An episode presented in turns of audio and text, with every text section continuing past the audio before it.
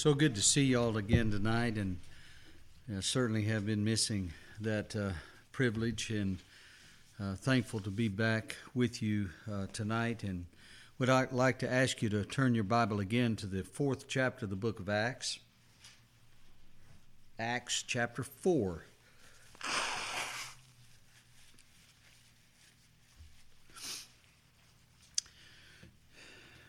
In my studies and meditations this week on what we're to deal with tonight, I just keep coming back to um, the reality of persecution for the people of God throughout the centuries.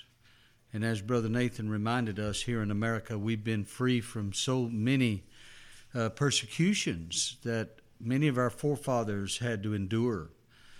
And because of that, Uh, many of us think that that's something that is a part of antiquity. It's it's it's non-relevant to the church today. But if you study and and listen, you you'll see that there's been as much or even more uh, persecution against Christians in our world uh, today than there ever has been.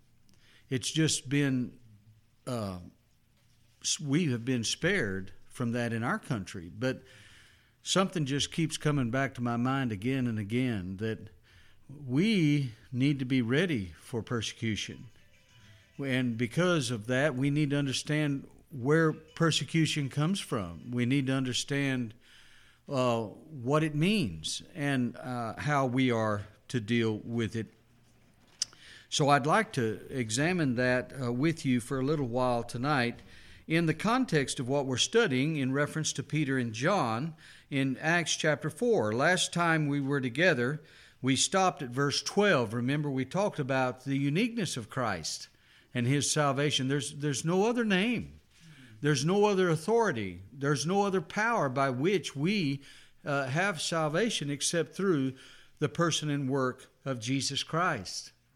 Now, that's the foundation of his message. That's the foundation of our message and our gospel. But I want to pick up at verse thirteen and see how they responded to the persecution that they were experiencing. In Acts chapter four, verse thirteen, we begin reading there. Now, when they saw, now this is talking about the Sanhedrin court, the, the accusers, the persecutors of Peter and John, when they saw the boldness of Peter and John, and perceived that they were unlearned and ignorant men, they marveled and took knowledge of them that they had been with Jesus. And beholding the man which was healed standing with them, they could say nothing against it. But when they had commanded them to go aside out of the council or the Sanhedrin, they conferred among themselves, saying, "What shall we do to these men? For that indeed a notable miracle hath been done by them is manifest to all them that dwell in Jerusalem, and we cannot deny it." Now, they wanted to, but we can't deny this. "But that it spread no further among the people, let us straitly threaten them." Now, here's where I want to underscore Uh, the methodology of the enemies of the cross. Uh, there's always threats. There's always the threat of impending danger. Always. "Let us straightly threaten them, that they speak henceforth to no man in his name. And they called them and commanded them not to speak at all, nor teach in the name of Jesus." Now, why would they do that? Number one, to silence them, right? They wanted to silence the Christian. They wanted to silence the gospel. Number two, to shame them, because they would be rebuked by the supreme authority of Jewish culture.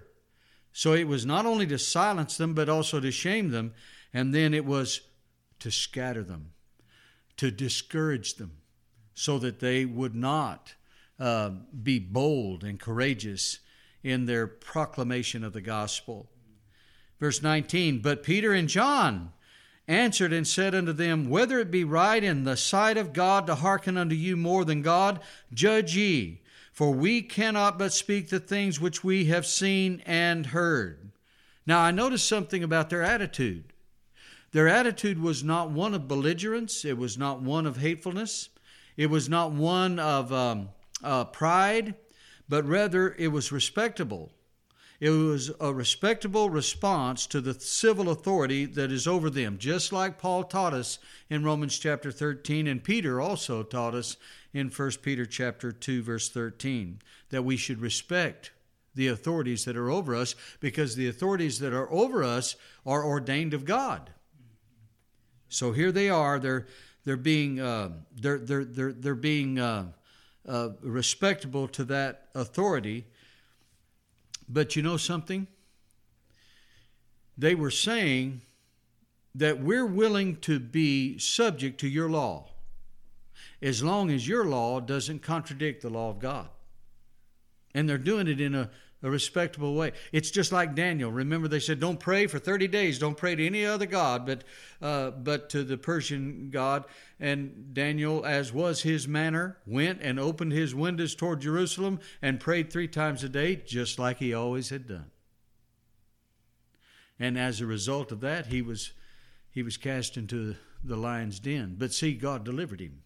You see that story? God delivered Daniel. I think about this in the context of the midwives. The midwives were commanded by Pharaoh to kill every child, every man child that was born to make sure they didn't make it.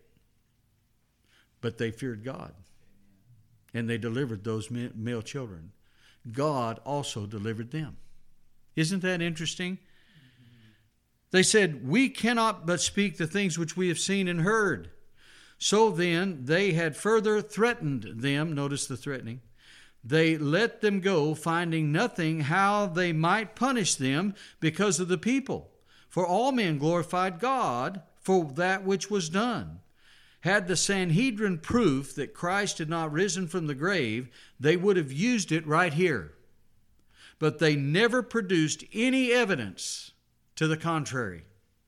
You see, this is only a few months after the crucifixion of Christ. And remember, after his crucifixion and his burial, they they they said this blasphemer said that after three days he was going to rise again. So he, they went to Pilate and got guards to guard the tomb. You remember the story. Well, did, did that prevent Christ from coming out of the tomb? Absolutely not. You see, the thing that was missing, you know, they've created all kinds of uh, theories about what happened to Jesus Christ after his burial. But none of them have ever found his body. They hadn't, they looked everywhere. The Romans looked for it, right? The Jews looked for it. Even the disciples looked for it. But you see, Jesus appeared to his disciples alive and well. And brothers and sisters, he's alive and well tonight too. Amen. So here they are. They're saying, "Hey, listen, we're we're not uh, we're not uh, conveyors of a dead gospel or of a dead Savior. We're we're con- we're conveying to you the word of the living Christ, the reigning Christ, the risen and returning Christ." And verse twenty-two. For the man was above forty years old on whom this miracle of healing was shown. You would think that if anybody would have compassion, it would be these religious people that had witnessed this man suffer his whole life, forty years, suffer his whole life and become a beggar at, at, at beggar's door. And here he is leaping. He's walking and leaping and praising God in the temple. You would think that they would rejoice with him, wouldn't you? But you see, there was a deep-seated resentment for any power that restricted their own because they were unregenerate. They were not born of the Spirit of God. And that's where persecution comes from. Now, we've got to touch on this, and I appreciate you giving me time to get through this study tonight because this has really been on my mind a lot this week. Persecution, the word persecute or persecution is diogmos in the Greek tongue. It means literally to hunt, to pursue, to drive out. This is a very harsh word in the Greek language, and it's used over and over again in the New Testament particularly, but also in the Old Testament, to describe those that are against God, against God's people, against truth.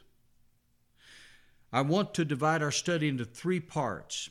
I want to understand a little bit better the reason for persecution, and I want to understand our response to persecution, and then I want to, if God will give us grace, I'd like to talk about the results of persecution. When I think about the reason for persecution, I find there's five main main reasons. First, pride. Pride. You know, it's just like uh, the psalmist David said in Psalm chapter ten, verse two. He said, "The wicked in his pride doth persecute the poor. Let them be taken in the devices that they have imagined." They persecute the poor. They persecute those that are considered less valuable than themselves. They're lifted up in pride. The second thing, the second reason for persecution in the Scriptures is hatred. Jesus says, the, the world hated me before it hated you. He said that in Matthew chapter thirteen, verse twenty-one. In the Gospel of John, in uh, chapter fifteen, uh, we also find, I, I, I want you to turn there, if you don't mind, turn in there with me tonight. In John chapter fifteen, listen to what Jesus said in verse twenty. Jesus said in John fifteen, verse twenty, "Remember the word that I said unto you, the servant is not greater than his Lord. If they have persecuted me, they will also persecute you. If they have kept my saying, they will also keep yours." But drop down to verse twenty-four.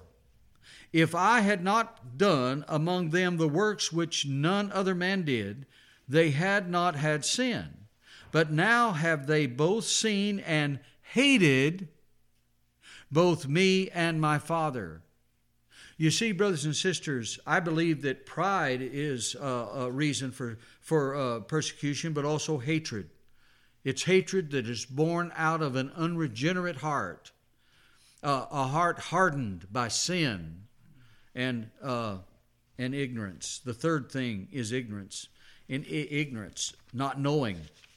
In John chapter sixteen, Uh, in, in verse uh, three, he says, "But these things will they do unto you because they have not known the Father nor me." In fact, if you'll notice, the Apostle Peter used that very thing when he challenged the Sanhedrin. He said, "I know that you did it through ignorance. You didn't know that the Messiah was your Messiah, or you would not have killed the Prince of Glory."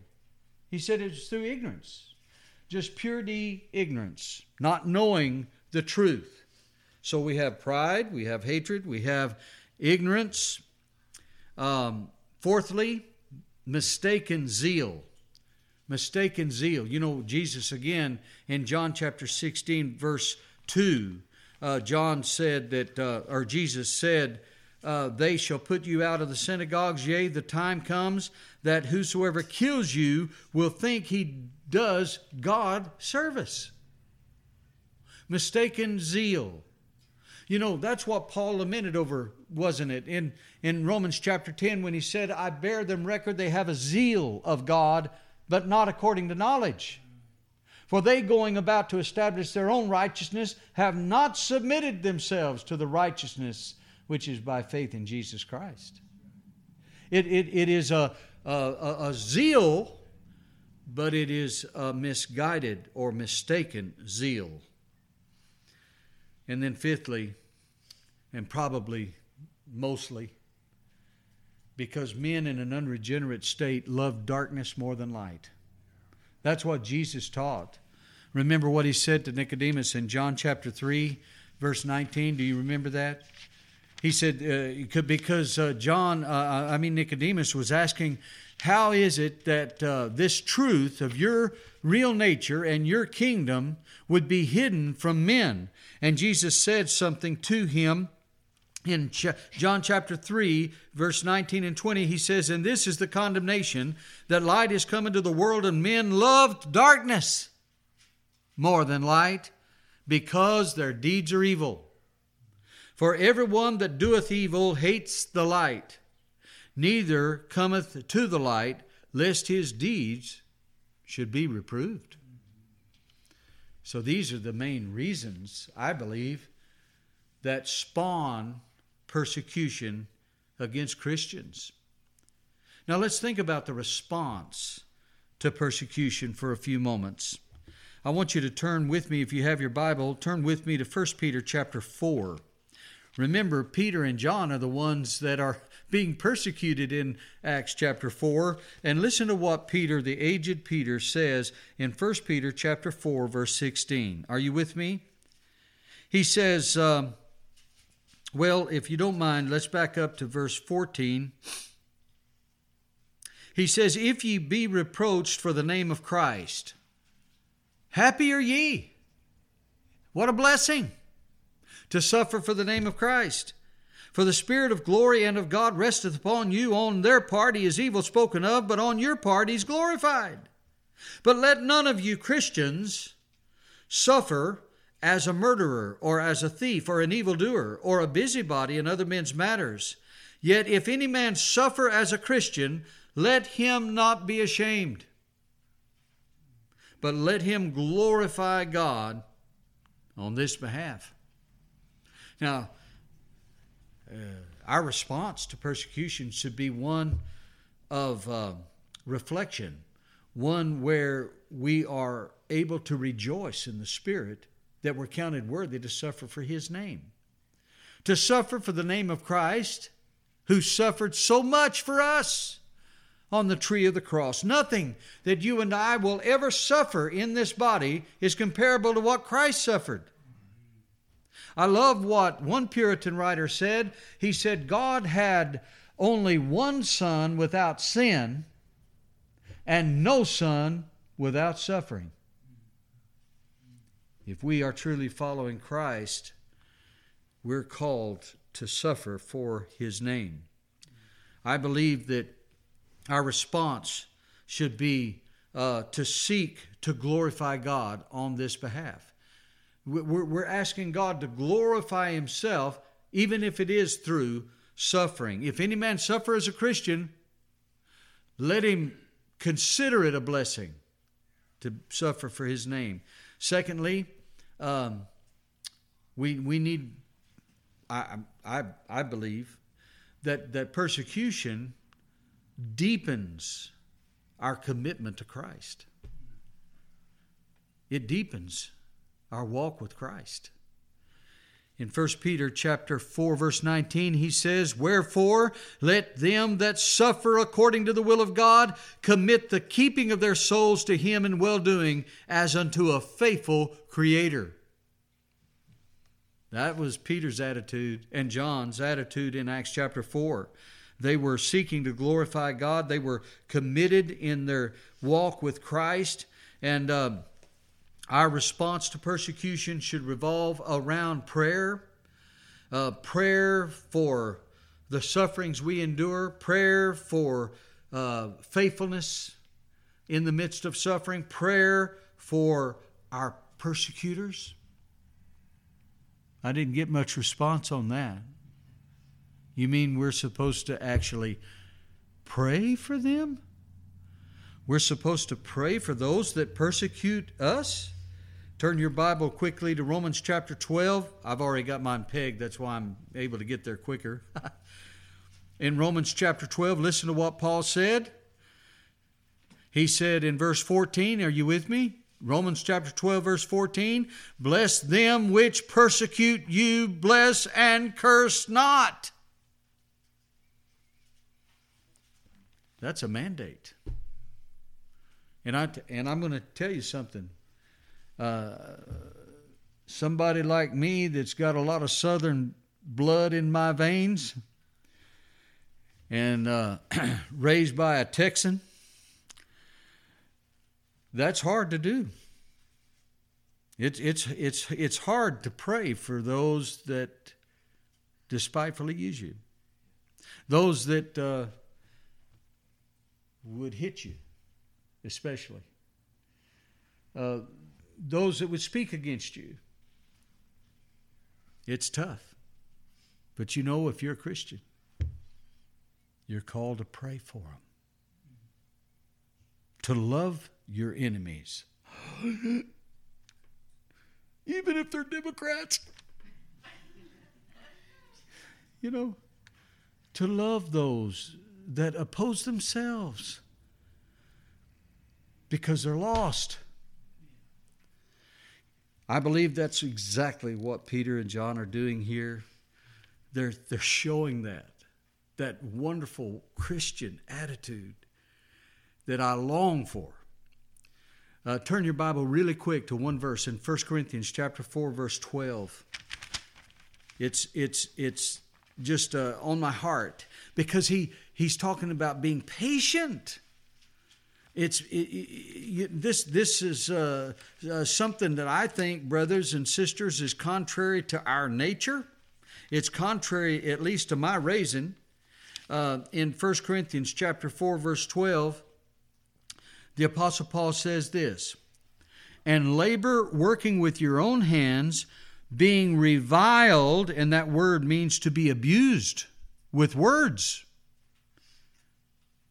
To be abused with words. Being reviled, we what? We bless.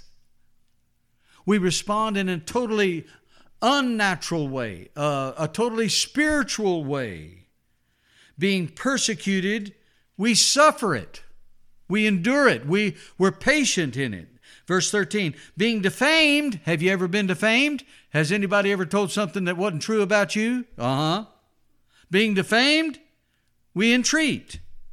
We are made the, listen, we are made the filth of the world and are the offscouring of all things unto this day.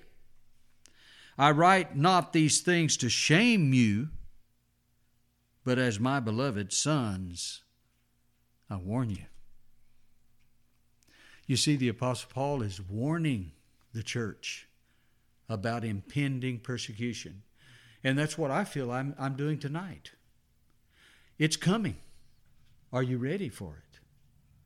Now that you understand the five basic reasons for it, and you see some of the scriptural responses to it, what about the results that we read in the Scripture where these men and women of Christ walked in the Spirit and responded in the way that glorified God and identified them as, as peaceable uh, Christians? I believe it's uh, one verse comes quickly to my mind in Philippians chapter one, verse twelve. If you want to turn there, in Philippians chapter one, verse twelve, the Apostle Paul was talking about those that um, uh, were undermining his ministry. You know, they were saying, well, if Paul was really a true apostle, he wouldn't be suffering like he is. If he was doing a good job, why would God put him in a prison over here in Rome? But listen to what Paul said. He said uh, in verse eleven, he said, uh, being filled with the fruits of righteousness, which are by Jesus Christ unto the glory and praise of God. But I would ye, I would ye should understand, brethren, that the things which happened unto me have fallen out rather unto the furtherance of the gospel. Hallelujah. The furtherance of the gospel. It didn't defeat the gospel. Persecution does never defeat the gospel. No, sir. Um, I forgot the name. Uh, Brother Nathan, help me. The the uh, the World War Two uh, prisoner that was an Olympic runner. Uh, do, uh, Louis Zapparino. Oh, what a great story there. You know, somebody that endured four years of persecution from his Japanese captors. And after God saved him by His grace, he went back to Japan to tell those very men that beat him up and and and just uh, nearly killed him that he forgave them in the name of Jesus Christ. And they said, "Who is Jesus Christ?" He said, "Well, I'm glad you asked." He witnessed to them. I mean, he he's a man that had uh, scars all over his body from those Japanese. And he says, those scars, every time I see them, I look in the mirror and I see those scars, I think about how good the Lord has been to me. That I, I'm the persecuted and not the persecutor. Oh, what a, what a great witness. I'm telling you, God honors it. The kingdom of Christ expands under the heavy hand of persecution. I believe that uh, uh, persecution, uh, secondly, that persecution reveals God's faithfulness. He, it reveals God's faithfulness to His people. It demonstrates His faithfulness to His covenant. I, I think about that in the context of Pharaoh, how that even though Pharaoh had civil authority over the children of Israel in Egypt, and how he tormented them, and if he, uh, in uh, Exodus chapters one and two, and remember, they cried out to the Lord, and the Lord saw their affliction, and He heard their cries, and He sent a deliverer to them named Moses. In His faithfulness, He demonstrates His faithfulness in the midst of that heavy hand of persecution. I think about this in context with Jezebel. In First Kings eighteen and nineteen, when Jezebel had authority, that civil authority, to kill, actually kill the prophets of God. Remember Elijah. He said, I, Lord, I, I'm, uh, I'm alone, and they seek my life also. I'm the last one. He thought he was, but you know what God said to him? God said, ah, not so, Elijah. I have reserved unto myself seven thousand who have not bowed their knee to the image of Baal. And brothers and sisters, I'm going to tell you something. Sometimes we get a little discouraged because our churches are small, because we only have a few families relative to the communities that we're living in. But let me tell you something. In our day, God still has seven thousand who have not bowed their knee to the image of Baal. You might not know them.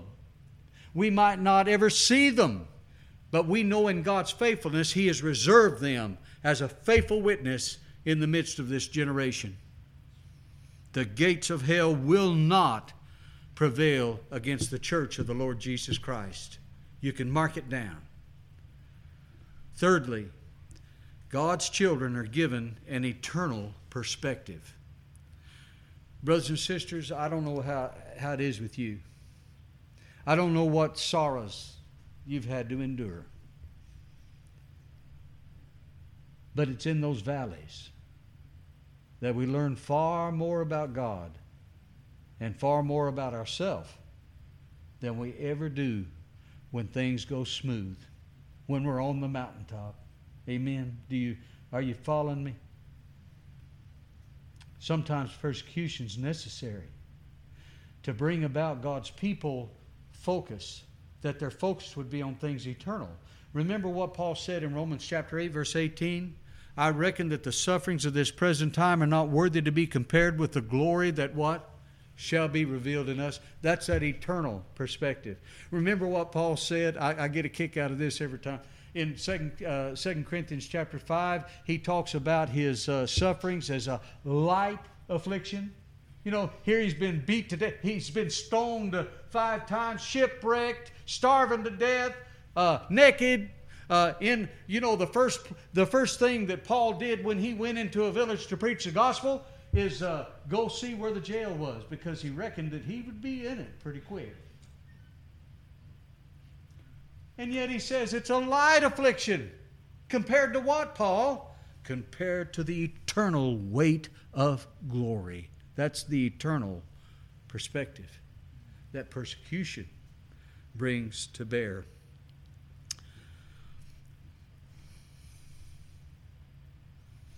I gotta, I gotta get this. Uh, go with me to Hebrews chapter thirteen. This just comes to my mind. Hebrews chapter thirteen, and I know you know this.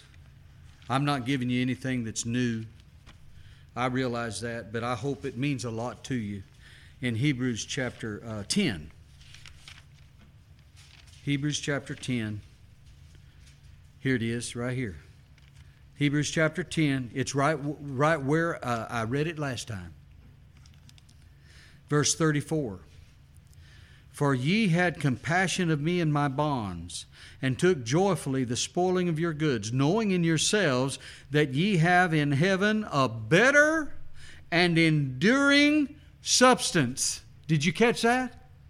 A better than what? A better than here. And enduring. Enduring. That means eternal. That's something that cannot be taken away from us. You know, they can take away a lot from you and I today. They can take away our money and taxes. They can take away our homes, our our, our vehicles. They can take away uh, uh, physical things from us. But did you know they cannot take away from you eternal life in Jesus Christ? They can't. And that's why it frustrates them. That's why it, it aggravates them. It makes them mad. It makes them angry. But the apostle says, I want you to remember that ye have in heaven a better and enduring substance. Verse thirty-five, cast not away therefore your confidence, which hath great recompense of reward. You know, I'm mindful of that story that's told about a, a missionary and his wife that never had children. But they served in the Inland China Mission for over fifty years. Now just get this, over fifty years they dedicated their life to serving the poor people of China. Well, both of them's health began to fit, fail, and they were, they were becoming more of a hindrance than they were a blessing. So they made the decision to go back to England. And in the, in the uh, arrangements, they, they got on a... A, a large ship uh, on some island, I forget where it was, uh, the last ship that was going to Elan, England. And uh, as they stood on the deck of that ship uh, and drew close to the dock uh, of, of England, they saw a band, a band playing. Du, du, du, du, du, du, you know, and they saw banners, welcome home, welcome home. They heard a choir singing. And boy, they just looked at each other and boy, what is this? What is this? And they didn't realize that the Prime Minister of England was on that boat. And as they watched the Prime Minister leave down the ramp and all of the pomp and show and all of the all of the crowds left, that old servant and his wife stood there, and she could tell he was troubled by that. He said, Mama, nobody's here for us. And she said to him, honey, we're not home yet. I wonder how we feel tonight. I wonder sometimes if we put too much stock in the rewards of men, the trophies that we gather here. But brothers and sisters, the best is yet to come. We we need to understand that. We need to have an eternal perspective. I, I'm talking to me as much as you. We need to remember that the things in this world, the sufferings of this world, the, the struggles, the, the trials, the persecutions, the oppositions of this world are temporary. And we need to remember we're not home yet. We're not home yet. I want one last point before I close. And that's something that you, you'll rejoice in because you, you're very familiar with this. God's people are brought to utter dependence upon God.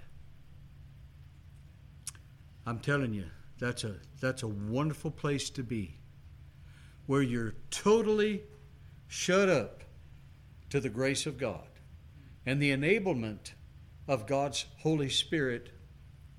This, brothers and sisters, I believe is the result of persecution.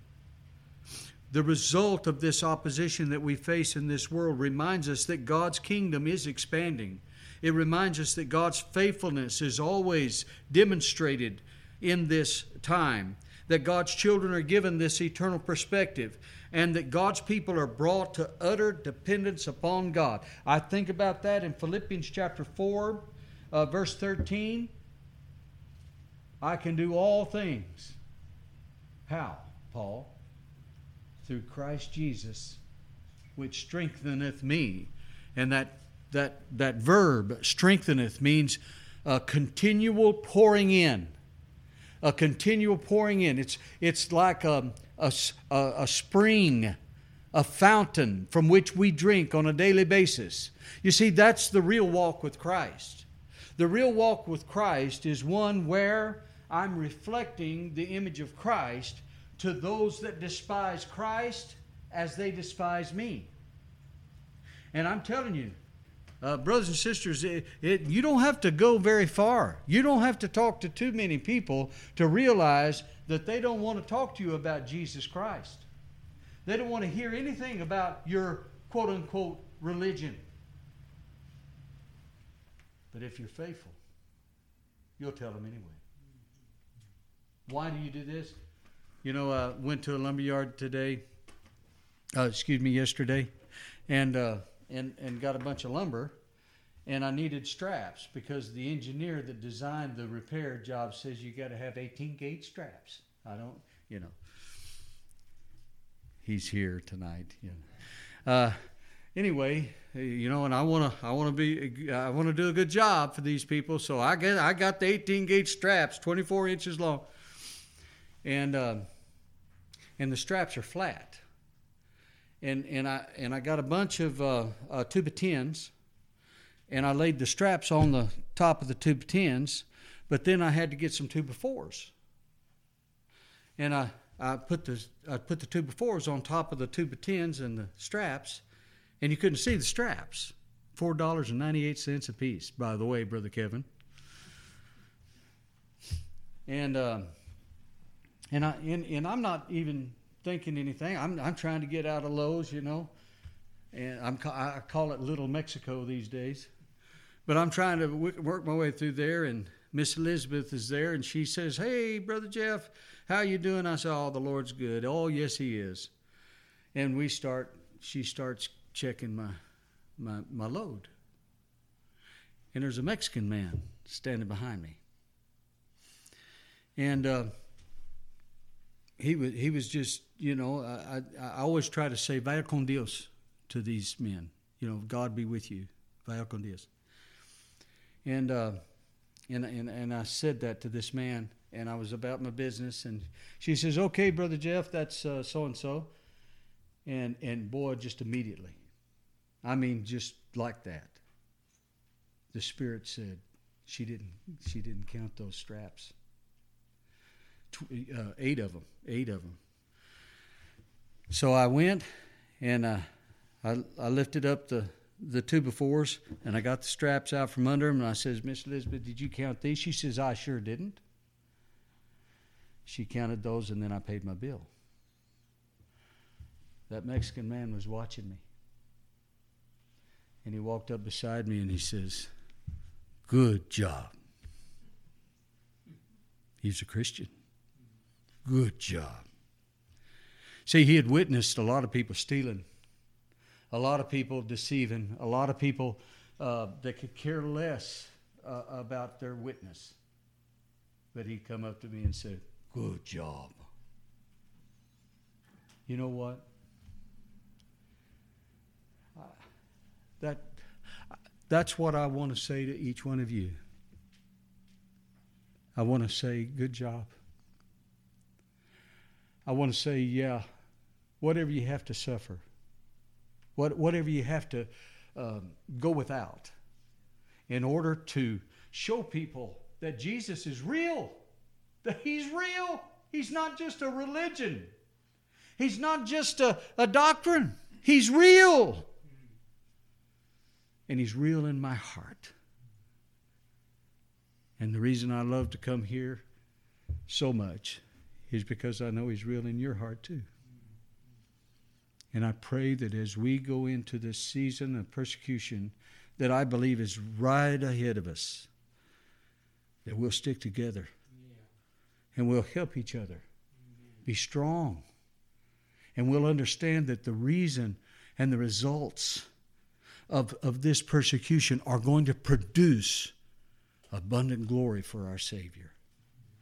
May God bless this to our heart's content. Thank you, brethren.